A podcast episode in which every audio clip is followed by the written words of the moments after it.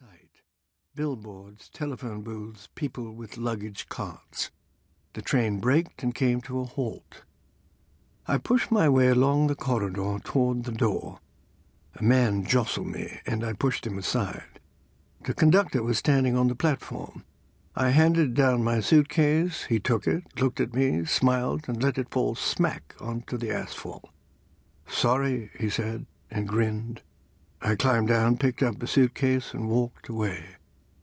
I asked a man in uniform about my connecting train. He gave me a long look, then fished out a crumpled little book, tapped his forefinger thoughtfully against his tongue, and began to thumb the pages.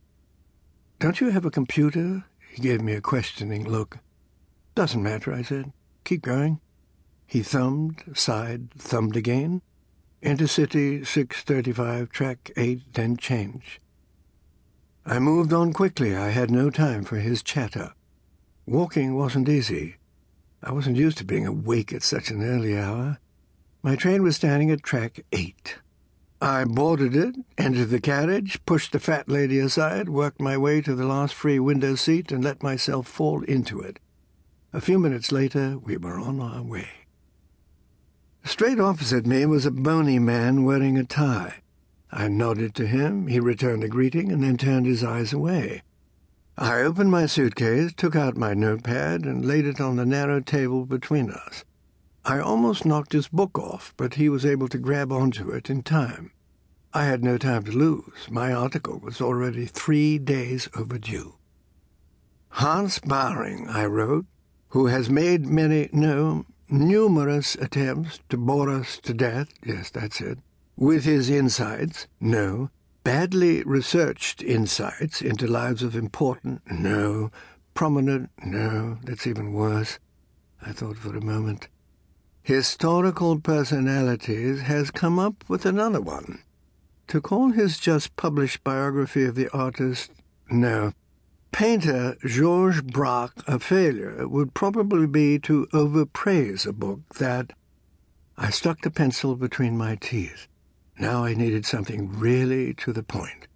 I pictured Baring's face when he read the article, but that didn't give me any ideas either. This was less fun than I thought it would be.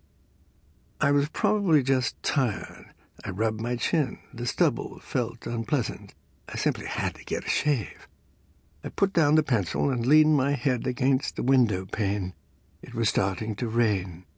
Drops were hitting the glass and streaming in the opposite direction from the one we were traveling in.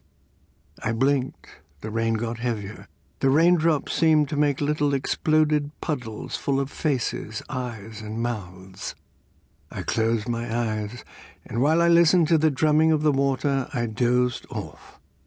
I opened my eyes the glass was covered with a film of water, and trees were bowed under the force of the rain. I closed my notepad and put it away. Then I noticed the book the man in front of me was reading Picasso's Last Years by Hans Baring. I didn't like this. I had the feeling I was being mocked somehow. Lousy weather, I said. He looked up for a moment. Not very good, is it? I pointed to Baring's hash up. I find it interesting, he said. That's because you're not an expert. That'll be why, he said, and turned the page.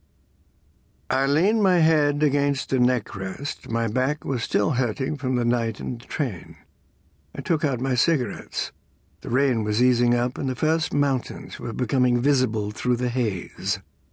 I used my lips to pull a cigarette out of the pack.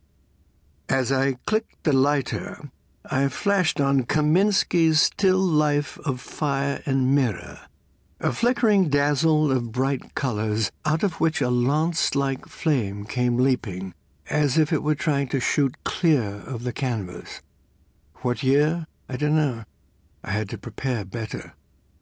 This is a non-smoking carriage. What? The man didn't look up, just pointed to the sign on the window. Just a couple of quick puffs. This is a non-smoking carriage, he said again. I dropped the cigarette and ground it out with my foot, clenching my teeth with fury. Okay, if that's how he wanted it, I wouldn't talk to him.